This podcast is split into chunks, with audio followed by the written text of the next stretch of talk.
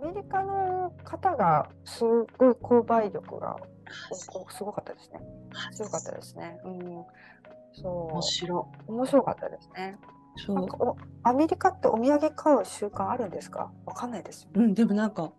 すごい面白かったのが、私個人的なブロリアーデで忘れられないのが、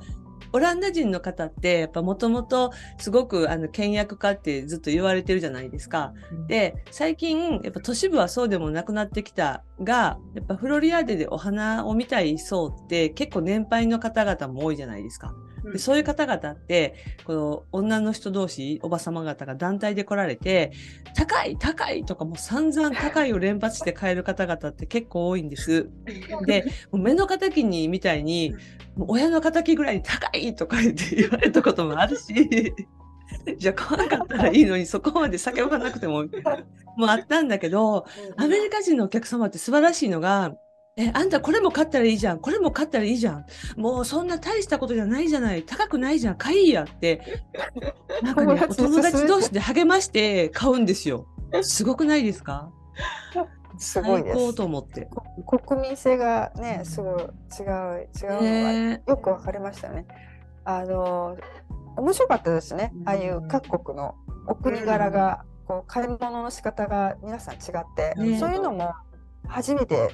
の経験でしたよね。そうまあでもアメリカからなんていうの来られる時点で結構な富裕層であることは間違いないでしょうね。そうね。そうです。皆さんクルーズ船で来られてる方が多かったです、フロリアーダの会場がたまたまクルーズ船が夜港のそばだったんで、あそこに船が来て、でそれでバスで来られててって感じですね、なるほどね。そう大変勉強になりました。それも一応、ね、オランダでモノジャパンの展示会ばっかりしてどうしてもオランダ人が中心になってしまうんで、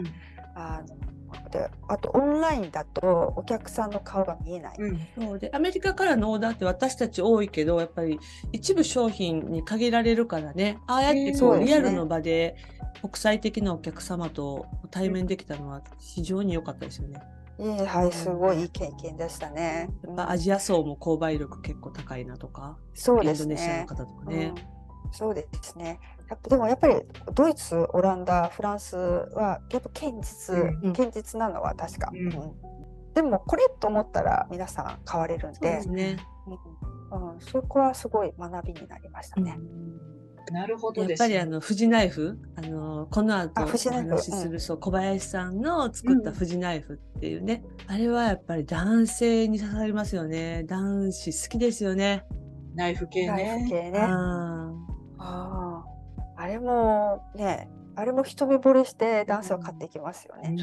なんかそのために来たっていう人とかもいましたよね、お客さんそうそうなんだ。そうやはりちょっと手作りなんで大量生産、ね、できないんですよね、富士大もね、なので欧州で取り扱ってる小売店さんはポチポチあるんですけど、結構どこも売り切れになってて、仕入れがねそんなトントントンとはいかないんですよ、なのでフロリアーダに出店出してるってことを私たちの SNS で知って、あここだったら買えると思ってわざわざ来てくれた方がいらっしゃいました。だから欲しいものを常にね充足されるのを待ってるお客さんたちはやっぱ追いかけてでも買いに来てくださるってことなんですね。そうですね、であと、それなりにSNS でねこう商品の写真をこう、出し続けてるっていうのは効果ありましたよね。展示の風景とかね、そうショップの風景とかをインスタグラムストーリーズで上げたりとか、そういうのはさせていただいてましたよね、そうですね。あとあれですよ花子さん、六七堂の紙風船、あれがすごかったですね。すごかったね。あれもなんか心に刺さる商品なんですよね。子供の心をわしづかみ。でも六七堂さんがすごいのは素材選びがすごい秀でてる。紙やっぱ六七堂さんの母体って紙の問屋さんなんですよ。で彼らが自分たちで作ったブランドなんですね。なので全国の紙についてよく知ってらっしゃる。でその中のえりすぐりの赤まあ、和紙を使って和紙とまあ普通の紙を組み合わせて、あの紙風船とかはがきとか、いろいろなノートとか作ってらっしゃるんですけど、まあ、なんかその実物を見るとその凄さがわかるんですよ。まあ、残念ながらあのシンプルなデザインなんでオンラインの写真ではちょっとシュッてした感じなんですけど、実際手に取って見られると本当手作りのぬくもりが伝わってくる、そういう素敵な商品なんですね。はい、手作りだけどやっぱり洗練されてますよね。商品としての完成度がすごく高くて。そうですね。京都さんにも同じようなやっぱデザインがやっぱ、あれもさじ加減が素晴らしい。可愛すぎずモダンすぎず、でもなんか誇ってくるものが残ってる、なんかなんでしょうね、やっぱデザインが素晴らしいんですよね、あれね。本当にデザインと生産のクオリティの高さ。そうですね。紙風船はね結構売り切れちゃったりとかすぐして、でなんかカエルとかいろんなツナとかいろんなこう種類があるんですよ。でそれを、アイキャッチのためにこう天井からこう吊り下げてたんですね。でフロリアーデのそのパビリオン内ってこうお花が傷まないようにずっとこうクーラーかかってるんですよ。だからそれの風でこうそよそよとこう揺れるんですよ。ですごいいい感じにアイキャッチになってて、で私印象的だったのが子供の一人がカエルに一目惚れしてでもう飾ってるやつしかないから現品だけなんですよって言って、だから他のものはってお母さん勧めるんだけど、嫌だ嫌だとか言ってもうすごい怒り出して、あれあれとか言って、でじゃあこれでよかったらじゃあお切りして売りますよって言って、それでもう脚立に登って切って畳んであげたら、もう子供がもう踊り出すぐらい喜んで、もうお母さんにその場で膨らませろとか言ってそうで膨らんだカエルのその紙風船をブワーってこういろんな人に見せて回るみたいな。へー、すごい。そう、なんか全部動画に撮って六七堂さんに送りたいぐらいの素晴らしい反応でした。素敵な経験ですね。ね、これもショップの醍醐味ですよね。本当そうですよね。そうですね。やはり喜ばれる商品が多いっていうのは嬉しい、幸せなことですよね。やはりなんか日本からの、もちろん私たちも少し選んでますけど、まあね、こうお互い歩み寄ってでこう決まって商品を置いてるから、もちろん自分たちも好きな商品ですし、出店者さんというかそのメーカーさんも本当ぜひ見てもらいたくて作ってる、もうすごい心込めて作ってる商品ばっかりなんで、やっぱりそういう時お客さんもそれが伝わってすごい嬉しいですよね。最初ショップをね、なんかどんな商品を置くんですかとか、そのパビリオンの側からも結構聞かれて、でこういうの置きますって、金額は価格帯的にはどれぐらいですかと、これぐらいです、でモノジャパンの出店者さんのね、ブランドの価格帯もそうだけど、なんか安いものを売りたくてこの仕事やってるわけじゃないので、偉そうな言い方ですけど、だからせっかくそのフロリアーデっていう場所をいただいて、ですごいたくさん安いものをどんどん売るっていうことは私たちのやり方とかお付き合いとも反するので、なんか見て、あ、ここでしかないものが集まってるよねって言って、うわーってこうなってワクワクするみたいな、そういうショップを作りたいよねっていうのは結構最初の目標設定でしたね。そうですね。はい。でもそうですね。でも難しいなと思ったのが、やっぱり空っぽのスカスカのショップはショップとしてテンションが上がらないんで、やっぱりせっかくね、お客さんにとってもせっかく見に来たショップがなんかちょっとガランってしてるって購買力そがれちゃうんで、ショップはとにかく商品いっぱい置かなきゃねっていうのもね、初期の頃から言ってて、それが一番ね。大変だったんですけど、まあそう委託ってことで解決して本当良かったですね。そうですね。そう本当それ出店者さんのおかげでもありますよね。本当に。そう。なるほど。プラス D。そうプラス D っていうね、ブランド、文房具とかライフスタイル周りの商材を作ってられるプラス D っていうブランドがあって、うん、でそこの現地での、ディストリビューターの海子さんにも、入っていただいて、うん、でやっぱ現地にあることでこうね、割とこまめに在庫をね、入れていただいたりとかっていうご協力をいただいて、でそこはこうミニ生け花スタンドみたいなのがあって、これやっぱりすごい売れましたね。そうですね、あれは特に売れましたね。そう道草っていう商品なんですけど、はいはい、本当手のひらサイズの、ガラスのぺったんとした柿にちっちゃいミニ剣山が、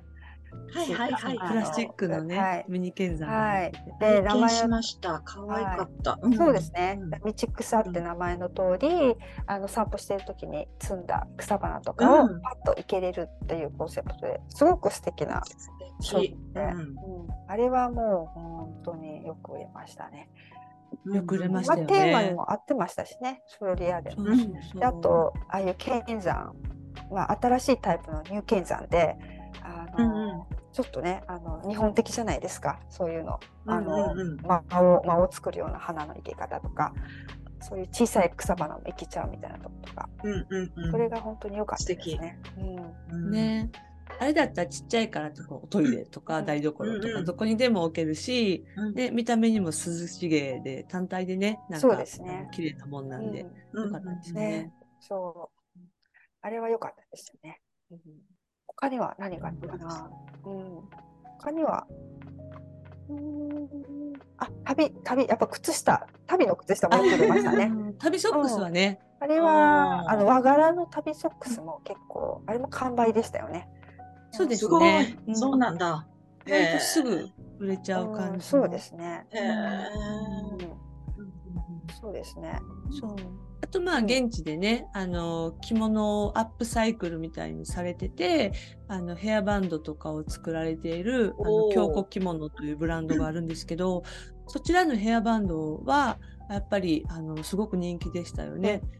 着物でこうやっぱお花モチーフのものだけ選んで入れさせていただいたんですけど、皆さん人気で、私も松永さんもね、テントに立つときはヘアバンドしてバシッとそうなるほど。じゃあまあ全般的に非常によく売れ行きはとても良かったっていうことですかね、そのフロリアーデでのモノショップ。そうですね、はい、うん、はい、予想より良かった、はい、そうです、素晴らしい。そうあとはね、フラリアデーって結構オランダではね、いろいろ失敗が多かったので、うん、っていうね、こう割とニュースになってたじゃないですか。すごい叩かれましたよね。そうそうそう、10年前がものすごく良かったので、それから言うと今年は本当にまあはっきり言ってしょぼかったなっていう全体の、そうそうそう、だから日本とドイツが一番気合い入れてパビリオン作ってて、他の国とかちゃんとやってなかったし、やっぱコロナ明けだったので多分現地のスタッフとか材料の高騰とかいろんなことあったと思うんですよ。でそれをカバーしようとして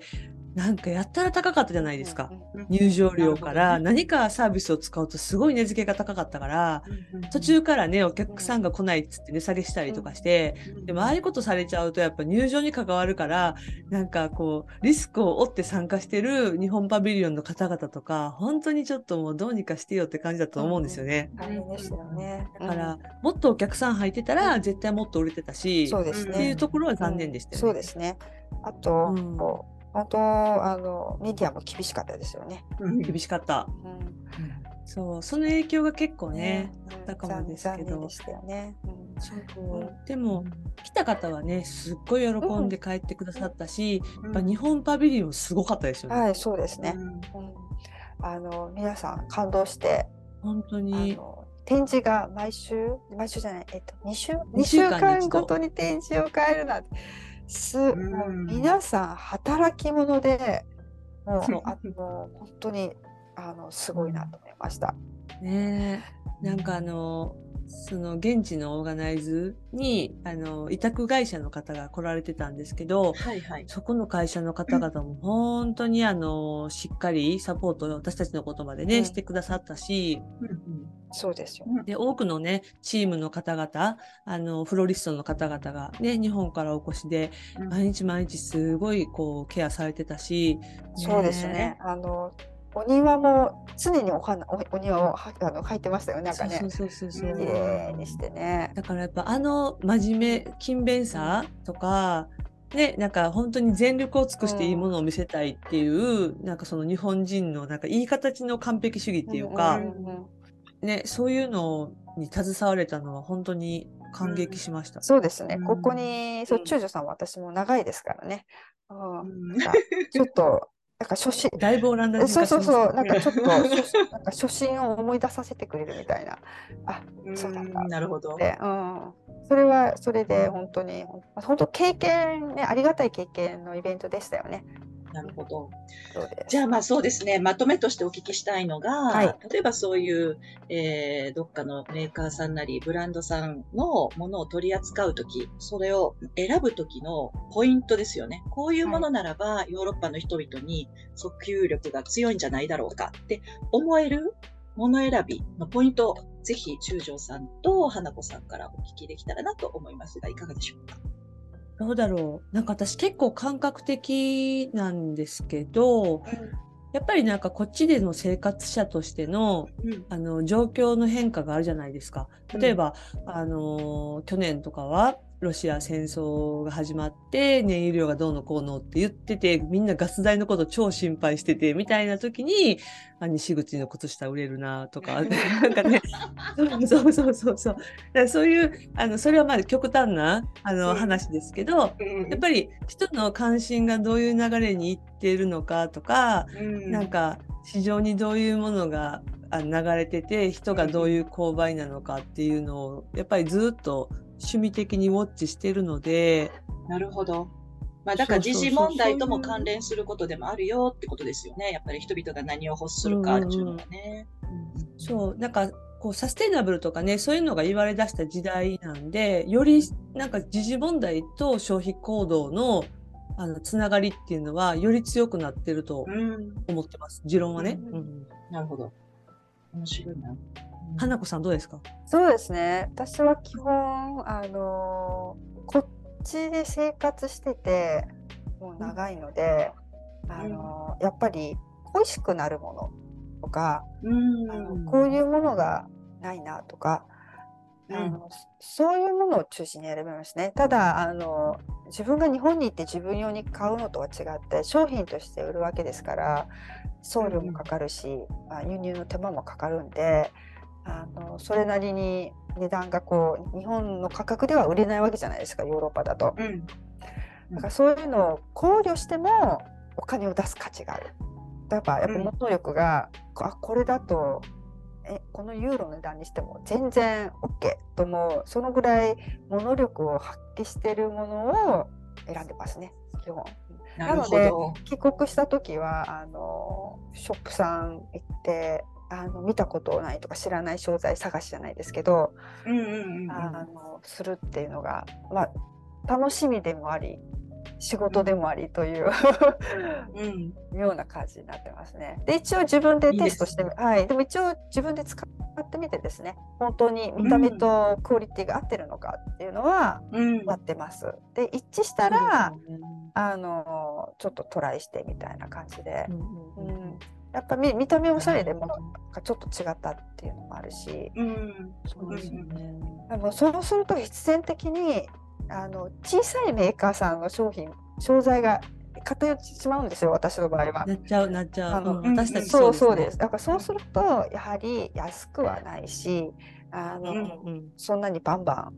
大量にガーッと売るような感じではないんですけど、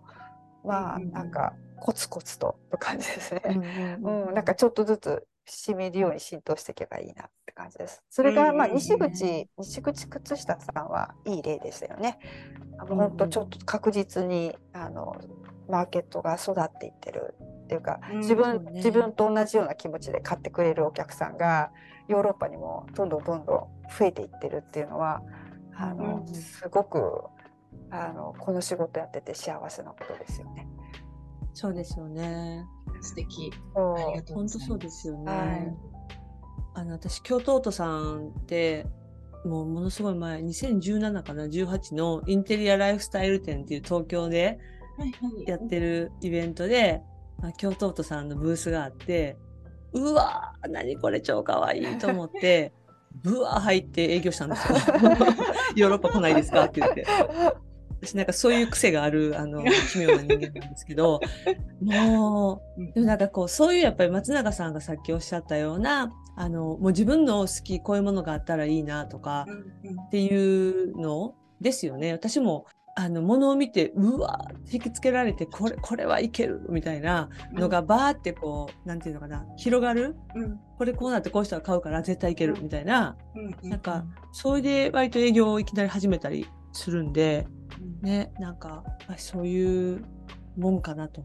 でやっぱり自分も欲しいな、うん、あったらいいなと思ってるから自分たちも使用するしで使用するとやっぱお客様にも勧めやすいし、うん、こういう時にも使えますよっていう提案もできるしみたいな、うん、ありますよね。そうですね。なるほどですね。はい。で基本私道具が好きなんで昔から、比較的道具の方に目が行くんですけどやっぱ道具は重いんで輸送コストがかかりすぎて、うんそこが工夫するのが大変ですね、うんうん、であと道具も使い道がわからない道具だとこちらの欧州の人に知らない道具だとまた説明もしなければいけない、うん、でそうなると、カルチャーから作っていかなきゃいけないってことになるんで、うん、なるほど、うん、こうまあなんかワークフロー的にはすごく悪いんですけどでもなんかそういうのもちょっとずつね育てていきたいなと思ってて、うん、ライフワークだったね。そうですね。なのでモノジャパンっていうイベント自体がそこで大きく役に立ってるというかそうそう存在意義はありますよね。存在意義があるそうそうワークショップとか組んでるんで、うんうん、そこで触れてもらうとか、うんうんうんなるほどね。あ、そうですね。今大根おろし、陶器の大根おろしってますけど、去年のモノジャパンのイベントで、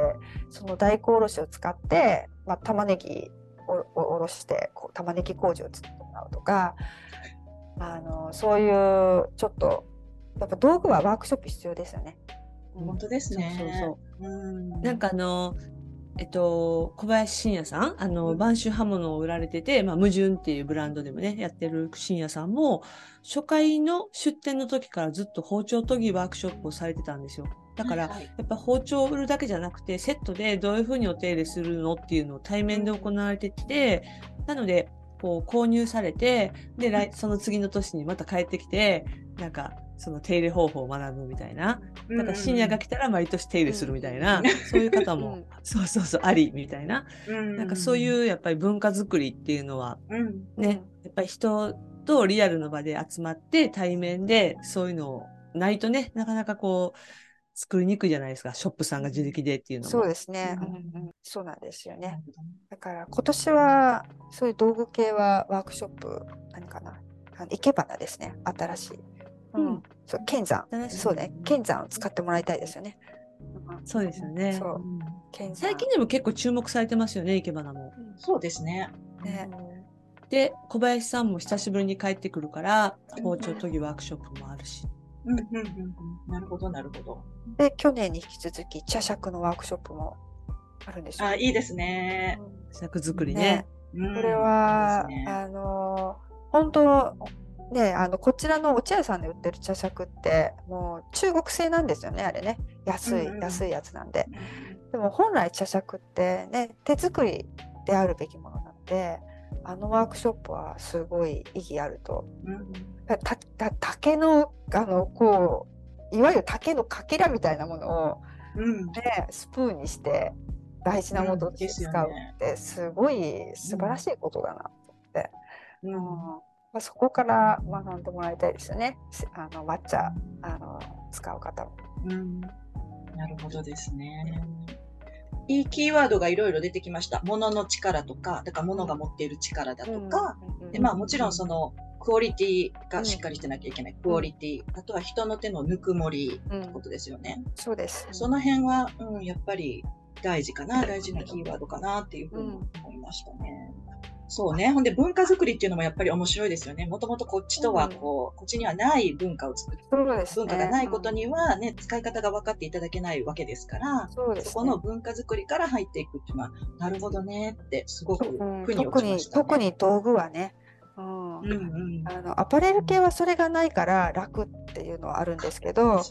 うん、で単価高いから比較的楽なんですけど、やっぱりお客さんが納得しないと買ってくれないもんなんで、やっぱり試着できる場を作ってあげるっていうのは、うんうん、よく知られてないブランドはやっぱり日本人だけじゃなくて、もう最近の欧州の人もブランドで買いますから、高い洋服になると、そうなると知られてないブランドのものはなかなかね、名前では買ってもらえないんで、もうほんと実際もう見て触ってきてもらってって感じですよね。なるほどですね。そう、なんか悲しいことなんですよね、本当。なんか大きいメゾ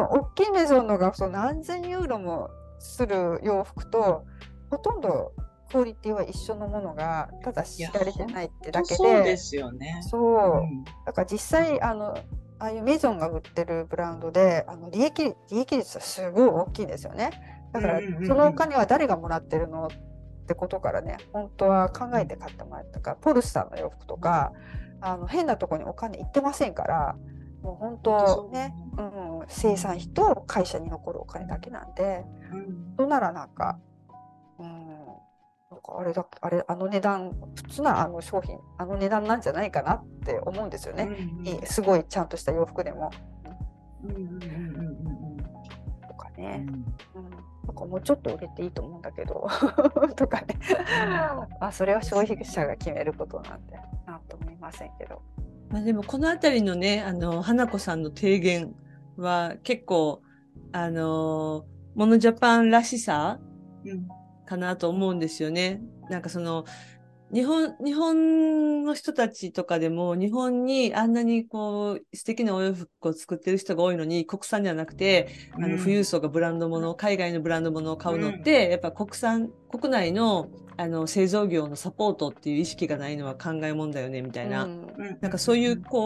まあ厳しいけど、うん、本当の話っていうか、うん、でそういうのは結構2人で実はよくしてて、そうそうそうそう、うんねえですね、だって、うん、ああいう高いハイブランドの日本だったら、こっちで売ってるのまたさらに倍でしょ、うんねえうん、びっくりしますよね、それを買うんだから、うん、やっぱりなんかその辺をはまあなんか冷ややかな冷静な目で私たち見てますんで、うん、ね、うん、やっぱりそのポルシェさんとか梶原さんとかね作るようなものすごい凝ったデザインがね、うん、毎回変わってすごい着てて楽しくて、でなんか着てても体にフィットする、なんか服に自分を合わせないといけないじゃなくて、うん、服が寄り添うっていうような着心地の良さがあるじゃないですか、うん、そういうものをもっとみんな選べようと思ったりとかですよ、ね、とりあえずなんかオランダのモノジャパンに関わるお客さんとかね、うん、方々はでもぜひ買って帰ってほしいっていうことを、うん、まあ地元で言いまくっているわけですねなるほど、うん、まあでも今年も楽しみですね、そういうなんて言うんでしょう、はい、うん、志がね、なんていうの、みんな同じようなタイプの方々のものが集まってくるわけですから、うん、やっぱりその会場に行ってるだけでなんていうのかな、なんか安心感もあるし、そうですね、変なものがないっていう言い方ちょっとおかしいですけど、でもそういう安心感すごくありますよね、うんうん、ありがとうございます。それはすごい言われます、うんうん、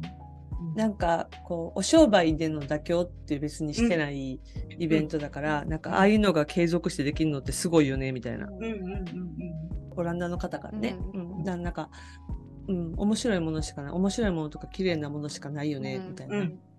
ね、いいですね、はい、うん、これでいきましょう、これでね、もう何年もこれでいきましょう負けずにね、そうですよね、ここまで頑張ってね、今更なんかすっごい妥協してもしょうがないですからねいや、うん、でも本当なんか頑張ってついてきてくれる出店者さんもいるからね、ありがたいよね、本当そうですよね。とか第1回目からだったっけ、うん、第2回目からか、うん全部出てるのは、あ、矛盾が去年出たから、矛盾さん去年これなかったから、そうだね、去年出てくれてたら、うん、もう解禁証もだったね、解禁証そうそうね、はい、そうしましたら今日はね、中条さんとそれから花子さんとにたくさんのお話をお聞きしたわけなんですけれども、またね、今年の、展示会がさらに楽しみになってきた内容だったかなと思います。それではそろそろ今日のところはこれで終了いたします。モノジャパンのウェブサイトも概要欄に記載しておきますので、出店などお問い合わせは info@monojapan.nl までお願いいたします。また、番組の感想や質問などは概要欄のメールアドレス、monojapanradio@gmail.com までお気軽にお寄せくださると嬉しいです。それでは、中条さん、花子さん、本日は長時間にわたりお話いただき、ありがとうございました。ありがとうございました。はい、それではまた次回まで。ありがとうございます。お疲れ様です。ありがとうございます。